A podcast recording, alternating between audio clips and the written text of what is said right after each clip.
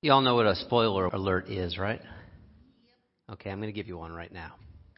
If you have not seen Citizen Kane and don't know how it ends, if you have not seen The Usual Suspects and you don't know how it ends, if you have not seen The Sixth Sense and you don't know how it ends, I give you permission right now, ironically, in this message series that is about listening, to actually physically cover your ears and ask someone near you who doesn't want to take the spoiler alert. They'll tell you when you can listen again. So this past week, I have been thinking, it has come to my attention, the ending of Citizen Kane, that moment. Rosebud. Charles Foster Kane, all the money, all the power in the world, and what does he yearn for with his dying breath on his deathbed? The innocence of the childhood sled before he had all that money and all that power. The one thing, the last thing in the world that never wanted anything from him. That's what he set his heart upon. The usual suspects. I will still remember how that blew my mind at the end.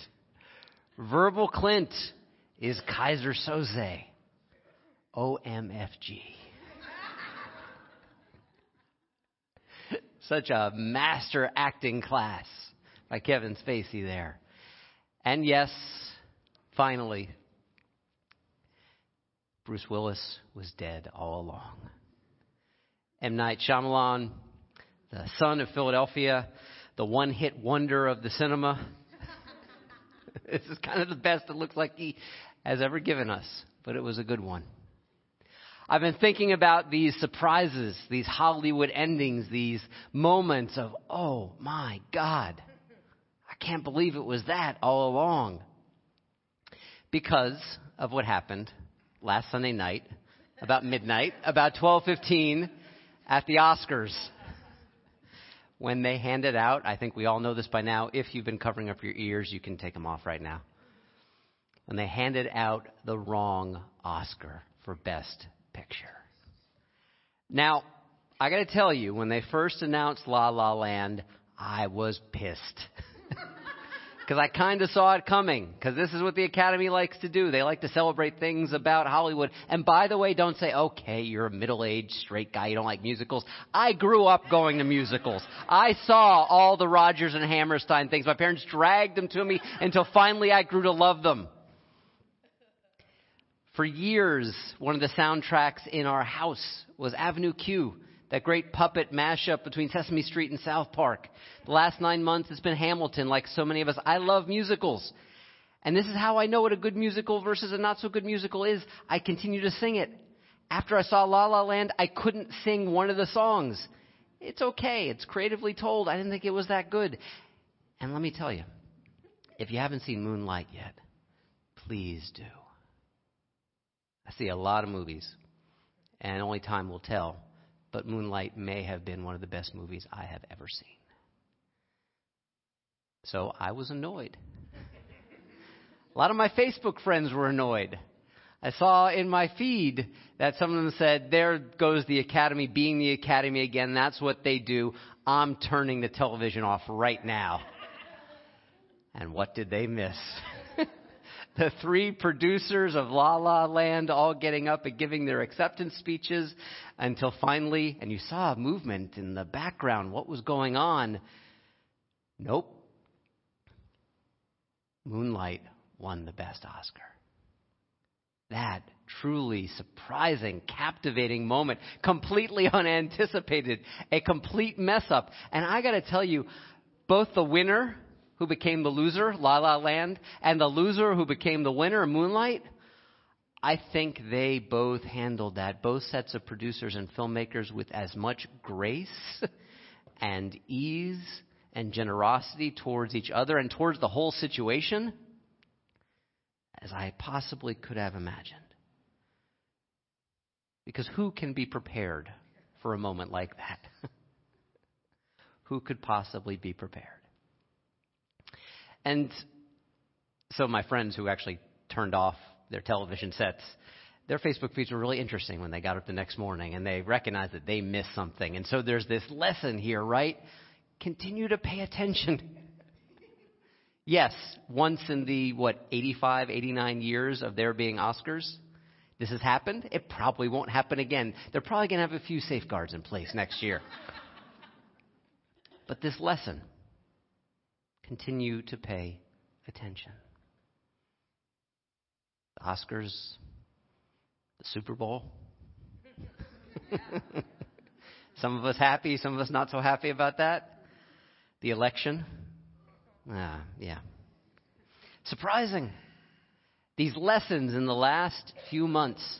Life is so unanticipated, so complex. And the truth is, any day that we're even moderately awake, moderately alive, even if the day ends exactly as we think it's going to, we're having the same supper that we thought we'd have at breakfast that morning. We wind up in bed, we're reading the same book. If we are moderately awake as we go through that day, we will find something completely unanticipated, unexpected. Now, of course, the surprise, the surprising quality in life can be terrifying. It can be amazing. It can be baffling. It can be incredible. That song, most famous song there is, not just kind of for spiritual communities, but one of the most famous songs in the Western world, Amazing Grace. Amazing Grace is only amazing because it's a surprise, because it was unexpected. Every moment, if we truly scratch the surface of it, is an emerging moment. And this is why it counts so much that we cultivate our capacity to listen. To listen and to pay attention to not rush through lives, just taking our lives for granted, as Reverend Lee pointed out with that beautiful poem at the start of the service, caught in old patterns, caught in old stories. Because if we're living out a story that has already happened, you know what? We can't be in touch with the story that is happening right here and right now. We do that first by listening, by opening ourselves to what is actually happening. Many of us have a challenge with that practice because life is so busy for all of us. And sometimes we're doing really important work, and sometimes we're doing work that we think is really important. And sometimes we are afraid of being slowed down. And so, you know, here's the absolute truth listening will slow us down. it absolutely will slow us down. And here's the wonderful paradox that it is through attentive, slow, practiced listening. It is the way that we receive and maintain any momentum through this life that we're ever going to get. The rest is just noise on the surface. The slow, attentive listening, this paradox, that this is the way we actually make it through this life with some real progress. There's a study that they did on mediation a number of years ago, where actually they found the coolest thing that when it was required of all the parties in the mediation to have to repeat exactly what their quote unquote opponent or their adversary was saying, had to repeat it. And then when they flipped roles, and the person who was then speaking had to have what they said back to them, that actually in mediation they reached a resolution much more quickly than if they had not listened to each other. Listening for the revealed, always revealing moment, the emerging moment counts so much because it's not just passive. It's not just, I'm going to listen and I'm going to receive what's happening. It's actually that the act of listening is creative. Notice how it is to listen right now. Notice if your attention goes elsewhere. Notice if the mind wanders. I won't take it personally. It's your mind, not mine. How is it to listen? To receive this moment as a fresh moment. This is the heart of this tradition of Unitarian Universalism, of what to me is so great about our tradition It's not freedom of belief, although that's really cool. freedom of belief when it comes to comparisons with other spiritual traditions, ours is fairly unique in that way, but that's not the best thing about us. It is, as Reverend Lee mentioned this morning, as we talk about here at Wellsprings, the burning bush is blazing everywhere. As our great teacher Emerson get, said, God speaketh not spake. Or simply this revelation is unsealed. But again, that's not a passive thing. You know what does the unsealing? Our attention. I'm reminded today, this day, especially at our 11 o'clock service, it's our new member Sunday. And so Wellsprings will continue to grow numerically. And I am reminded that Wellsprings began with listening. Our first small group was called Listening to Our Lives. A couple of you, several of you in the room were there for that. And so now I can say the cat is out of the bag. I didn't really have any other idea how to start the spiritual community than with listening. seminary, divinity school, didn't train me for a, how to start a congregation from scratch. They didn't teach me any of that entrepreneurial stuff. How we started was by unsealing revelation, by listening to each other with depth and with attention, and trusting that out of that way of paying attention to each other, great things would come. I had to tell you, our numbers after today's 11 o'clock service will be about 300 adult members after a decade of being a new Unitarian Universalist congregation. This doesn't happen in our tradition. Sometimes you have to start really slow if you want to grow, to be willing to go slow to even have a 17 month gestation period. And there were a whole bunch of folks who said, When are you folks going to start? when are you going to be a real church? well, the truth is, from the very beginning, the first moment we listened to each other, we were a real spiritual community, creating the seeds of all the growth of who we are right now. So, yeah, 300, almost 300. I don't want to say we're 300 yet. I want to fudge the numbers. We're getting close. That's cool but it's not the coolest thing. Because what that growth is really all about, what this tradition really promises us, is not just freedom of belief, it is freedom from emotional dogma. Religious dogma, yeah, too. But if you scratch the surface of any religious dogma, we're going to get an emotional dogma the false security that says, this is the way, this is the one cue, this is the one clue, this is the one method that will allow you to figure out everything else in life so you don't have to experience any difficulty. the emotional dogma of the households in which we grew up. See, this emotional dogma, that's the foundation of all the other dogmas after it. But to move beyond the dogma, the one way for everything is to enter the many ways of being alive. To know that reality is amazing and surprising and baffling and terrifying and incredible. This deep listening is the means of revelation. If revelation is unsealed, it's because we're part of that revelation. Our very lives, our thoughts, our hearts, our hands, not separate from creation, being willing to revisit and revise. Like I heard a song this past week from Billy Bragg, one of my favorite artists in the 80s, punk folker from the 70s and 80s, English, sang with this Cockney accent. And uh, socially, very, uh, very socially and politically engaged. And he says at one point in one of his songs, again, I hadn't heard this song in like 25 years. He sings, Don't tell me the old, old story. Tell me the truth this time. Is the man in the mask or the Indian an enemy or a friend of mine?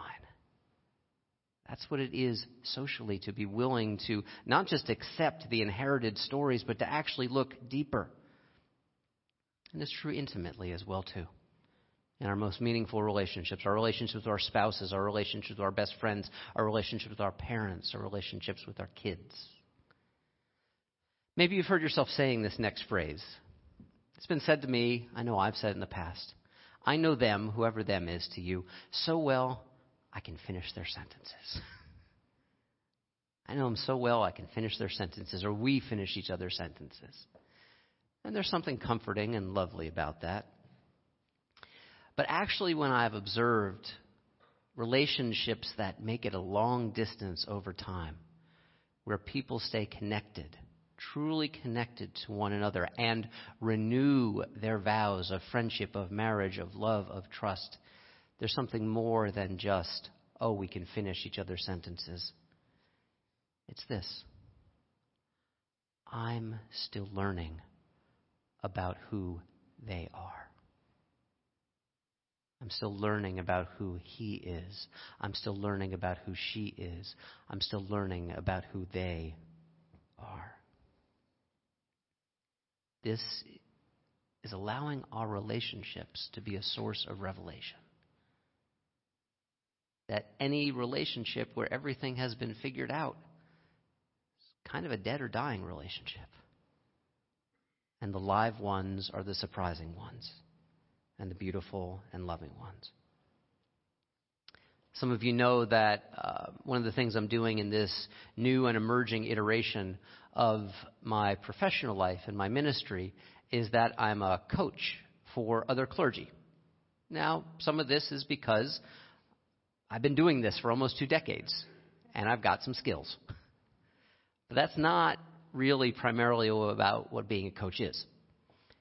Being a coach especially with clergy who are sometimes struggling with identity and vocation and a sense of their call, involves listening. Most listening. Listening for that aha moment. Listening to the things that, um, you know, are said but not quite said. Looking for the moments when the voice inflection changes, when the body shifts for the long pause. I was working this past week and a half with a couple of my clients. And here's the thing about the coaching world that I didn't know. They invent a lot of words to describe something that already exists. So I'm not supposed to call my clients clients. They are coachees.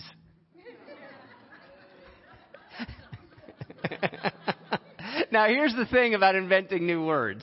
Um, they actually get you to stop and think about something rather than just saying clients. That's the one thing I will give it. So I'll refer to them as clients. Coaches. One of my clients this past week sighed.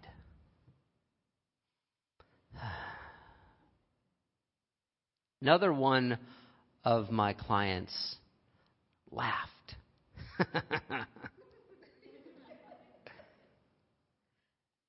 And in both those moments, I stopped and I asked, What's in there? What was in that sigh? What was in that laughter? I didn't know. I'm not in charge. And here's where the surprise or the open to surprise to the revelation became more surprising. Most often we might think, and indeed I was perhaps even thinking, that the one who sighed, oh, they were sad. Nope. What they were sighing about, it turns out, after a few more questions, reviewed a little bit more, is that they weren't stiffening their spine enough in their ministry. They weren't allowing the people they work with to truly see them and so, about 10 minutes later, that person who had been sighing, we were talking about an action plan for how they can really show up there in ministry. There was nothing resigned in that, it was a moment of self possession. And the person who laughed, when I asked, What's in that? then the tears came. Because what was in that was an old wound an old wound that keeps them playing life very small. And an old wound that what they discovered, not me, an old wound that needs attention and healing. We walk through this life all the time, over terrain that is filled with landmines and gold mines. But the only way we know that there are landmines that we better watch out for or gold mines that we want to dig into is if we are listening and paying attention. Because below the surface, so often, is where the power is.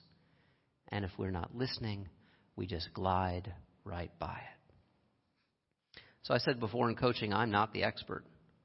About 10% of the time, I'll put on my consulting hat and I'll let people know, hey, this is how I've done in my ministry and this is what worked. 90% of the time, I am so not the expert. In fact, I'm being a really poor coach if I'm trying to be the expert. The closest thing that I can describe is that coaching is like being a doula or like being a midwife.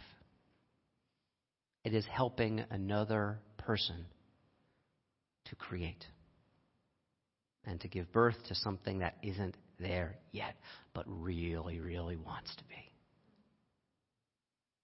The great and surprising thing about not just listening is that, yes, we're going to be surprised all the time, is that if you think and can reflect on those moments when you've been really listened to, when we've been really listened to, and someone has really heard us, we will find ourselves surprising ourselves and giving birth to something we didn't know we had within us.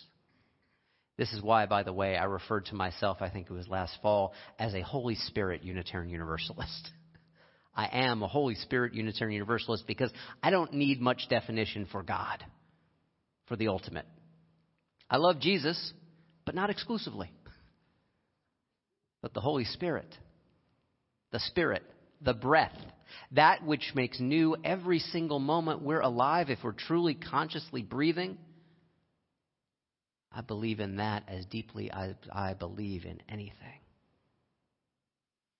we can practice this kind of listening and participating in creation.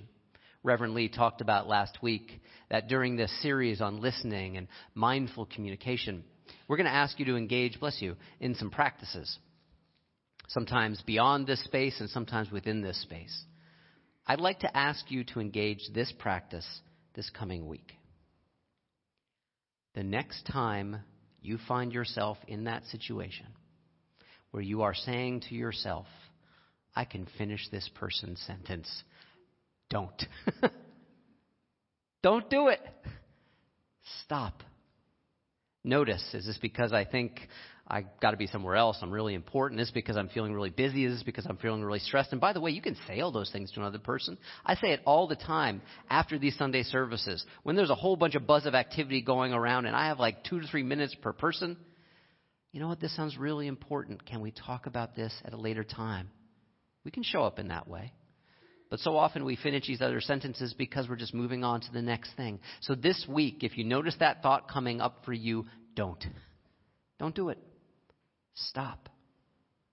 And ask yourself how can I, by paying attention, participate in the emerging reality of this person, of my own life, and of life itself.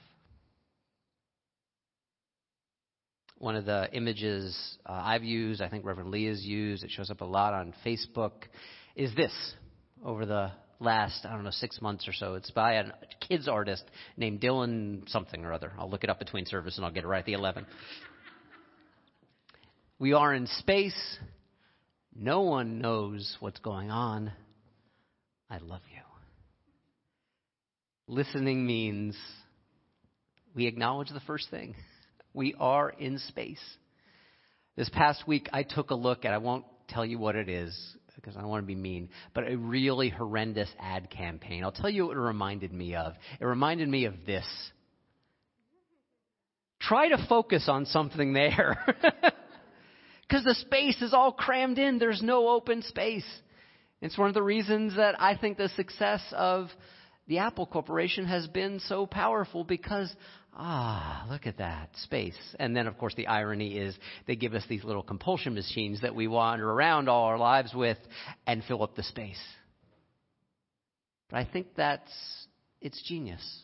This open white space, negative space, as it's sometimes called, which isn't negative at all, because if we know it's not negative, then in fact we get back to this image. We are in space. No one knows what's going on. I love you. That last one, I love you, is so much better shown rather than told. How do we how do we really allow someone to see that we love them? Especially in those moments when we are in space and no one knows what's going on. That can feel like a helpless moment, that can feel like a hopeless moment, or that can feel like a pregnant moment. a moment in which we, through our paying attention to one another, can actually help give birth, where we can all be midwives to the divine, to reality, to life itself. We can allow and trust emergence to come to be. We can honor the world between us. We can give birth. We can bring forth something new. Midwives, all of us. Amen. May you live in blessing. Would you pray with me? Divine, who above all other ways listens and hears the world into being and becoming.